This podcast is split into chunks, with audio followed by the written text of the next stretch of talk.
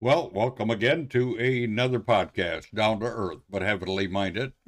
And again, I'm your host, Irv Risch. Well, we're going to continue on uh, with our uh, look at John, uh, John's Gospel, and uh, we're in uh, chapter 16.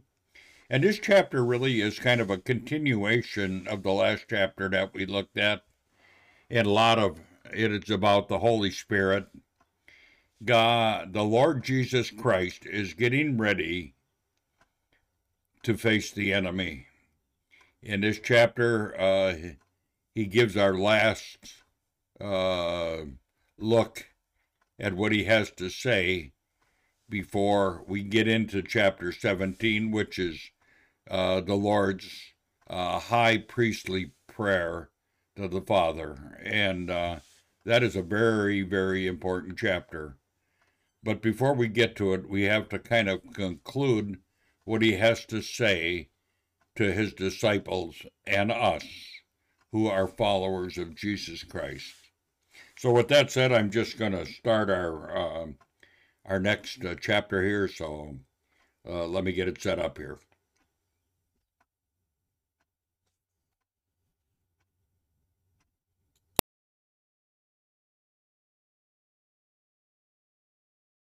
John chapter 16. A layman looks at John's gospel. The Lord's upper room ministry is concluding.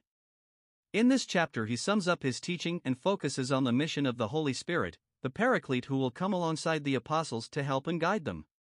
He will comfort and instruct them, giving them power to testify of Jesus and will expand their understanding of the truth he taught them. He will also fill in in what is missing in future prophecy. These things I have spoken to you so that you will not be led into sin. A good leader prepares his followers for the time when he will no longer be around. A good boss is always training his replacement. Our Lord was preparing his disciples for his departure. With him gone, they would become Satan's targets. They will ban, lit. Excommunicate you from the synagogue, yet an hour is coming for everyone who kills you to think that he is offering a service to God. The religious flesh is out of touch with God and resents those who are. The Jews bitterly opposed the gospel and the apostles, just as they did to Christ himself. Out of touch with God, they think they are doing God's service when they go after his servants. Sadly, we see this in professing Christendom today. They may not kill the Lord's servants who confront their careless ways, but they certainly will attempt to drive them away. These things they will do because they have not known the Father nor me. This is a very serious conclusion the Lord draws. Those who oppose God sent ones do it because they have not known the Father or the Son. But these things I have spoken to you, so that when their hour comes, you may remember that I told you of them. Forewarned is forearmed. The Lord is filling up their water pots, and the Holy Spirit will soon turn the water into wine. He will bring these things to their remembrance, and then they will make perfect sense. However, I did not say these things to you at the beginning, because I was with you. While the Lord walked and talked among them, there was no need of these things. When I would take my children up to Montreal to watch a baseball game, I would hold on to the tickets until we got to the gate and then I'd hand them over to them to present for entrance. That way the tickets would not be damaged or lost. God doesn't give what we don't need until we do need it. The Holy Spirit promised. It is essential for Christians to be firmly grounded in the teaching or doctrine of the person and work of the Holy Spirit. Ignorance of what the Bible teaches us about Him has led to significant error of thinking and practice among believers, and opens us to the doctrines of demons. But now I am going to Him who sent me, and none of you asks me, Where are you going? But because I have said these things to you, grief has filled your heart. The disciples had followed the Lord with the idea that he would shortly set up his promised kingdom and that they would reign with him. Now he has made it clear to them that he must die and leave them for a time. They have listened in stunned silence. He is gentle with his correction of them. He knew that it was a lot for them to process. He asked them why none of them inquired as to where he was going. The Lord knows and understands our every thought. Nothing is hidden from him, so we might as well vocalize our questions. But I tell you the truth, it is to your advantage that I am leaving, for if I do not leave, the Helper will not come to you, but if I go, I will send him to you. Something hitherto unknown to mankind was at the door. The Holy Spirit, the third person of the Trinity, was about to come and take up residence in believers. His arrival awaited the Lord's triumphant return to heaven and formation of the church. The Lord doesn't speak of the church here, but we will learn so much more about this whole subject from the Apostle Paul in his letters. The church was a mystery hid in God and not yet revealed. Here the Lord promises that the Holy Spirit will be sent to them only after he leaves. The Lord then tells them of the Holy Spirit's mission as regards the world at large, then he will tell them of the Spirit's mission to them. And he, when he comes, will convict the world regarding sin and righteousness and judgment. This is the Spirit's work towards a lost and guilty world, men who are dead in trespasses and sin. Of course, for a soul to be receptive to anything from God requires the sovereign quickening by the Holy Spirit. He uses the conscience as the one thing man has as a result of the fall is the knowledge of good and evil. There are three things the Spirit will convict the conscience of sin, righteousness, and judgment. Regarding sin, because they do not believe in me, and regarding righteousness, because I am going to the Father and you no longer are going to see me, and regarding judgment, because the ruler of this world has been judged. The great and fatal sin a person can commit is to not believe on Christ. God has offered a full and free pardon to all. The chief of sinners could be completely forgiven. The worst murderer, rapist, or war criminal can find pardon in Christ. Rejection of God's terms of peace leads only to eternal damnation. To trample underfoot the blood of Christ and do despite to the Spirit of grace is an awful thing. God has nothing more to offer that person. The resurrection and glorification of Christ is God's proof to man that his righteousness was fully satisfied at the cross. Had it not been, Jesus would have remained dead and in the grave. God is now proclaimed as a just God and a Savior. No sin of mine will ever come to light that was not covered by the blood of Christ. Satan is a beaten foe. Yes, he still has liberty to even enter heaven to accuse the brethren, and yes, he still is the God of this world, but he is a vanquished enemy. Although God has deferred Satan's punishment until he has fully served God's use for him, his judgment is sure and we are not ignorant of his devices. I have many more things to say to you, but you cannot bear them at the present time. The large body of New Testament truth remained yet a mystery. The mystery of Christ and the Church, Jew and Gentile united in one new man, the heavenly hopes of the Church, the blessed hope of the rapture, are all things that they were not yet ready to have imparted to them. It would be the Holy Spirit's mission to unfold them through the apostles. But when He, the Spirit of truth, comes, He will guide you into all the truth. The Lord promised that the Holy Spirit would guide them into all truth. True, there were many miracles performed to prove that Christ had indeed risen from among the dead, but those things were a sign, not to those who believed, but to those who did not believe. Paul tells us that about tongues in 1 Corinthians. There is nothing here about tongues or holy laughter or manifestations of the Kundalini spirit with the subject performing lewd and indecent movements supposedly displaying the Holy Spirit. Beloved Christians, these things are the work of deceiving spirits. The fruit of the Spirit is love, joy, peace, long suffering, not loud and disorderly ecstasy. The Holy Spirit has come to reveal Christ to us. He will not speak of his volition, but in total consistency with what God has already revealed. Whatever he hears from God, he will pass on to believers. For he will not speak on his own, but whatever he hears, he will speak, and he will disclose to you what is to come. A significant portion of what the Holy Spirit reveals pertains to the future. In the early days of the Church, he warned the saints of a coming famine in Jerusalem and instructed believers around the Mediterranean world to send gifts back to Jerusalem, having received spiritual blessing flowing from the Jews. As the New Testament was written, we find quite a bit about the future revealed. The rapture and numerous teachings regarding the Lord's appearing. Of course, the book of Revelation provides us with all we need to know about the tribulation and the Lord's return as King of Kings and Lord of Lords, and goes on to depict not only his millennial kingdom, but it describes in detail the eternal state when the habitation of God will be with man, and no sin can ever enter into mar the new creation. He will glorify me, for he will take from mine and will disclose it to you. His object is to glorify Christ, taking the things of Christ and disclosing them to our hearts. When you sit under someone's teaching or preaching, you can know if it is coming in the power of the Holy Spirit. Is Christ more precious to you for having heard the spoken or written word? Do you know and appreciate more of Him? Does the message lead to a closer moral conformity with Christ? If so, it is the work of the Holy Spirit, if not, at best, it is the work of the religious flesh. All things that the Father has are mine, this is why I said that He takes from mine and will disclose it to you. The union of the Godhead is beyond the natural mind to comprehend. It is by revelation that we learn it, and we can only handle bits and pieces at a time. As our hearts are engaged with Christ, the Holy Spirit delights to unfold His glories to us, and we grow in appreciation of all that He is and has. Jesus' death and resurrection foretold. A little while, and you no longer are going to see me, and again a little while, and you will see me. This was a puzzling statement to the disciples. What could the Lord mean? So some of his disciples said to one another, What is this that he is telling us? A little while, and you are not going to see me, and again a little while, and you will see me, and, because I am going to the Father? So they were saying, What is this that he says, a little while? We do not know what he is talking about. There are things we read in the Bible that we don't understand. Rather than force a contrived meaning on them, it's good to say with the disciples, We do not know what he is talking about.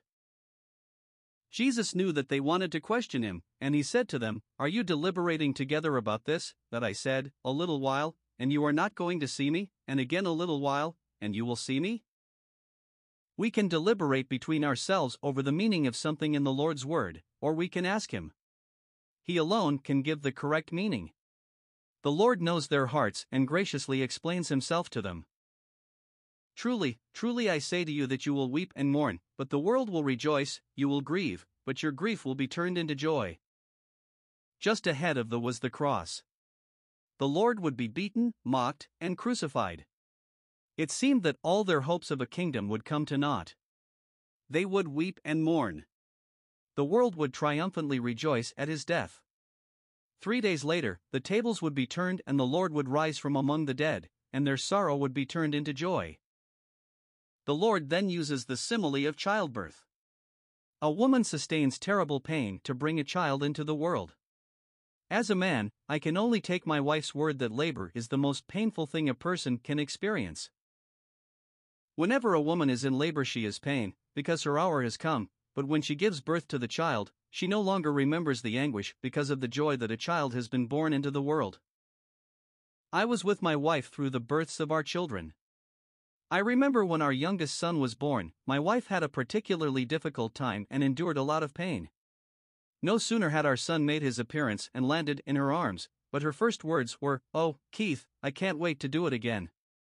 The joy of the newborn baby in her arms wiped away all the hurt. Therefore, you too have grief now, but I will see you again, and your heart will rejoice, and no one is going to take your joy away from you. The Lord's promise went beyond his resurrection. That was the first wave, as their sorrow would be turned to joy, but his promises go on to his return to heaven and his coming again to receive us unto himself, that where he is, there may we also be. These exceeding great and precious promises give the believer a joy that no one can take away. Now the Lord focuses on the change coming of the disciples' relationship with the Father. When the Lord gave up his spirit on the cross and dismissed his own life, we read that the veil of the temple was rent in twain from the top to the bottom. By this, the Holy Spirit signified that access to the very throne of God was open and free to every child of God. And on that day you will not question me about anything. Truly, truly I say to you, if you ask the Father for anything in my name, he will give it to you. Until now you have asked for nothing in my name, ask and you will receive, so that your joy may be made full. What the Lord is promising them is full and free access to the Father. Up to that point, the Lord was a mediator, bringing their needs before the Father, but now they are brought into the relationship of sons of God, and as sons can address the Father directly as Papa or Dada. We have been given the Holy Spirit, whereby we cry, Abba, Father. Yes, we are to ask in Jesus' name, but we are to address the Father directly now. If even Christ does not stand between us and God the Father, it is nothing short of idolatry to set Mary or the saints in that place. By asking in Jesus' name, we are seeking His glory in all that we ask for. We dare not ask in His name for the satisfaction of selfish desires. To put it into the realm of absurd to make a point, you would not ask in Jesus' name for God to grant you a date with a movie star, or for good luck at a gambling casino, would you? A life in communion with the Father is an abundant life and the fullness of joy. These things I have spoken to you in figures of speech. An hour is coming when I will no longer speak to you in figures of speech, but will tell you plainly about the Father. On that day you will ask in my name, and I am not saying to you that I will request of the Father on your behalf. As his crucifixion and subsequent glorification draw near, the Lord is changing his manner of speech, and the things which have been hidden will be revealed and made plain for the Father himself loves you. Why do we not need the Lord to ask for things from the Father on our behalf? Because the Father himself loves us. We are the direct objects of his parental care. We have been given the authority to become the children of God, even as many as have believed on Jesus' name. Because you have loved me and have believed that I came forth from the Father. Christ is the fulcrum. Believing on Him and loving Him are the criteria for being the sons and daughters of God the Father. I came forth from the Father and have come into the world, again, I am leaving the world and going to the Father. The Lord is telling them in no uncertain terms that He is returning to heaven. His disciples said, See, now you are speaking plainly and are not using any figure of speech. The disciples probably thought they understood more than they did, but their expression of faith is noted here. Of course, the Lord does know all things, and needs no scrutiny. Now we know that you know all things, and that you have no need for anyone to question you, this is why we believe that you came forth from God. They still had so much to learn about themselves and about the Christ, but they acknowledge that they believe that he came out from God. Shortly they will all forsake him and flee. The sword is about to be awakened again, the shepherd, Jehovah's fellow, as he is called in the book of Zechariah.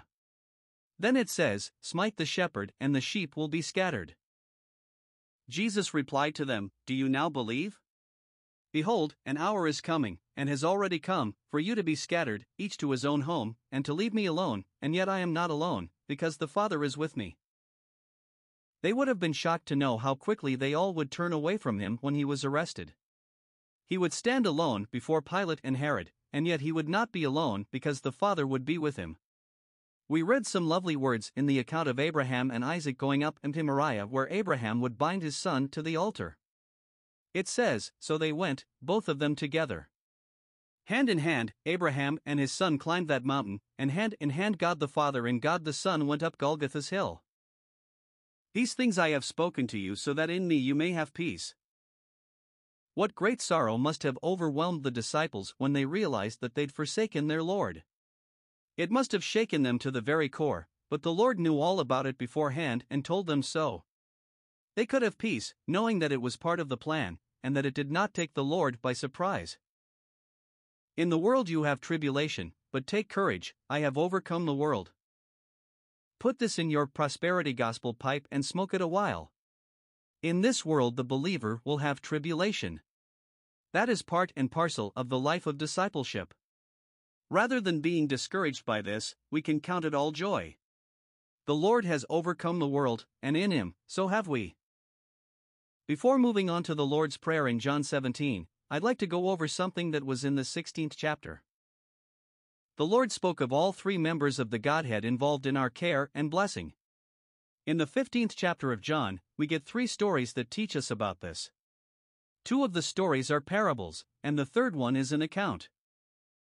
The first is of a shepherd who leaves his 99 sheep in the wilderness to search for and bring back one lost sheep. Clearly, this is typical of the Lord Jesus, the Good Shepherd. Notice verse 5 He lays it on his shoulders, rejoicing. It's our Lord's joy to carry us all the way home. The next parable is of a lost coin. It has no capacity to respond or to find itself. All the action is on the part of the woman who lights a candle and sweeps the house. This is the sovereign work of the Holy Spirit when we were dead in trespasses and sins. Lastly, we have the story of a certain man who had two sons.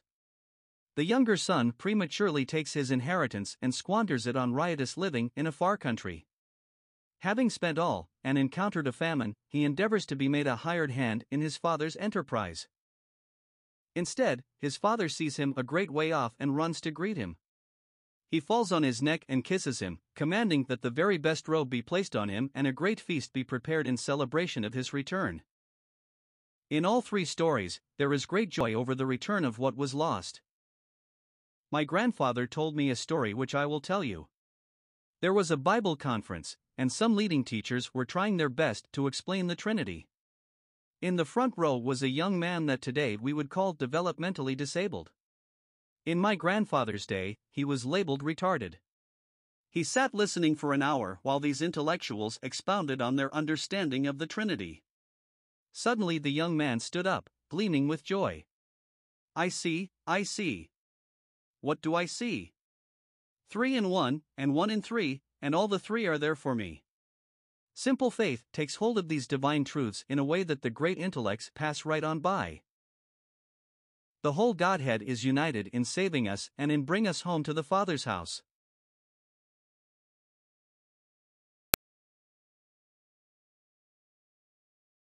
Well, with the completion of this chapter, chapter 16, something that really came to my mind as we read through this uh, writing by Keith the fact that I could see the heart of God in this chapter. Christ is now coming to the point in his life that he purposed to come into this world to complete. And it was not an easy task. In fact, in the next chapter, we'll see that when he prayed, he, he was in such anguish that he, his sweat was like blood. I've never had anguish that deep in my life. But the God of the universe, the creator of all things, anguish for me. You know, I love what Keith said about this young boy, this uh, one that had a disability, where he said, uh, I see, I see. What do I see? Three in one, and one in thee, and all the three are there for me. God the Father, God the Son, and God the Holy Spirit. All three took part in our salvation because God loved us so much. Well, the next time we get together, we're going to be looking at uh, the Lord's high priestly prayer. And I know that uh, there are many that have called this uh, the Lord's Prayer. But there are some who believe that when God instructed the disciples to pray, they call that the Lord's Prayer. Actually, that's our prayer, the Our Father who art in heaven. It's not the Lord's Prayer. The next chapter, chapter 17, is the Lord's Prayer. And we'll see that the next time we get together. So, with that said, I'm just going to end our podcast. Till next time. Bye for now.